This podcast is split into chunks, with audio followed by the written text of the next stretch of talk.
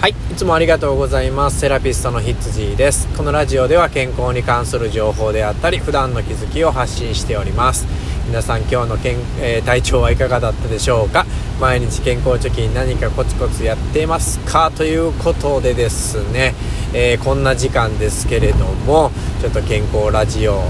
撮ってみたいと思います。まああのね、えー、いつもね土曜日はですね整骨院のお手伝いのねお仕事をしてですね。でその後にまああの近くのね友達の家があるんですけどそこにちょっとこう治療をね整体をしに行ってですねそして帰るっていうねこのルーティンになってですね1週間の中で土曜日が僕は一番忙しいっていう日になっているんですけれども今日今ちょっとその帰りなんですけどえーとね今日はですね、まあ、整骨院で、まあ、ちょっとね大変なことがあったんですよねまあそのスタッフのね1人の家族がですね、まあ、コロナの陽性になってしまって、まあ、あの濃厚接触者ということで、えー、そのスタッフの子がね、えー、お休みということで、まあ、土曜日ってねやっぱり患者さんがすごく多いんですけれども、まあ、あの急遽あの1人少ない状態でね今日はあのすることになったんですけどまあ大変でしたね。うんまああの12時ね午前中12時までなんですけども、まあ、終わったのがもう2時過ぎてたっていう感じなんですよね。まあもう終わんない終わんないでね、まあ、受付というか、まあ、待合がもうすごいことになってましたけどもうんまあこういうね、まあ、ハプニングというか、まあ、今のあるあるですけど、まあ、どの職場でもね、まあ、ちょっとこう人数が足りない状態で、まあ、あの出勤してる人でね、えー、なんとか賄うっていう状態がねあちゃこちゃでも起きてるのかなというふうに思いますね。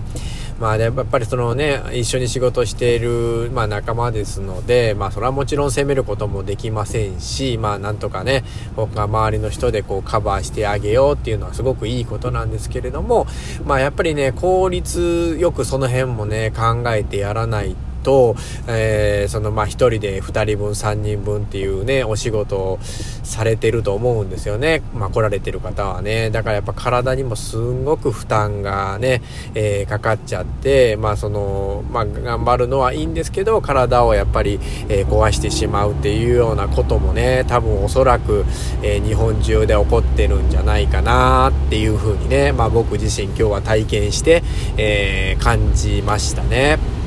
だからね、やっぱりそのコロナじゃなくても、やっぱりこう倒れるてしまう要因っていうのはたくさんありますから、まあその辺もね、まあお仕事の方でね、皆さんその現場でしっかりその対策を練って考えながらね、えー、まあ営業してほしいなっていうふうに思います。えー、まあ、それでですね、えーと、今日はねやっぱりそのやっぱり疲れると言ったらやっぱ肩こりなのでね、まあ、その肩こりにまつわるというか関連する話をちょっとしたいなというふうに思います。まあ今までもね、肩こりに対してはたくさんま対策とか体操とかね、いろいろお届けしてきたんですけれども、今日はね、えっと、まあ巻き型なんですけど、まあその肩こりになってるっていうのはね、大体の方がやっぱりこの巻き型ってまあ猫背の状態ですけれども、あの肩のね、状態の関節がこう前にこう行くような形なんですよね。だから胸が腫れてないないような状態になってる方がほぼほぼなんですね。ねで、そんな方のね、特徴として他にあるのはですね、あの、肘がやっぱりちゃんと綺麗に伸びきらないっていうのと、えー、母子球筋って言ってね、あの、親指の付け根にある筋肉ですね、そこが硬くなってしまって、親指が、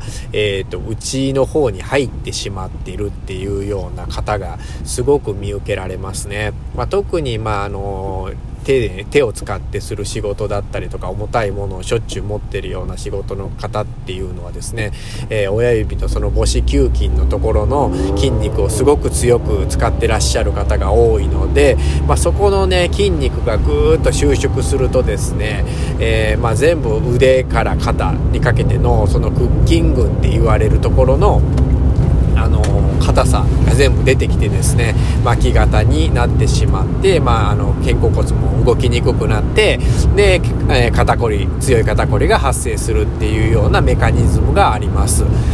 だからね、えーと、そういう人はですね、まあ、お風呂がまあ一番いいと思うんですけどお風呂入った時にその親指をねちょっとこうあったかいお湯につけながらですねそこの母子球筋親指の付け根のねちょっとこう盛り上がったとこの硬くなった筋肉をちょっと反対の手でまあちょっとほぐしてあげるっていうようなことをねまあちょっと定期的に毎日、え軽くでいいんでね、まあ、反対のまた揉んでる手が疲れちゃったりするので、まあ、簡単にでいいと思うので、まあ、やる習慣をつけたらいいなっていうふうに思います。まああの両方の手使ってる人はね両方の手もやらないとダメなんですけど特にやっぱりね日本人ですから右手をよく使ってると思いますから、まあ、その人はま特に右の方をやるとですね、まあ、肩こりの強く感じてる方でもいいですしね、まあ、その辺はちょっと個人によって違うんですけれどもえ楽硬くなってる人っていうのはその辺をね中心的にちょっとこうほぐすようにしてもらうとあの徐々にね肘も伸びるようになってきますし肩もねちょっと開くようになってくるかもしれませんから一度まあそうやって肩こりのひどい人はねそういう母子球菌も見て、えー、まあ、試してもらったらいいんじゃないかなっていうふうに思います、えー、今日はね以上になります。セラピストの羊でした。ではでは。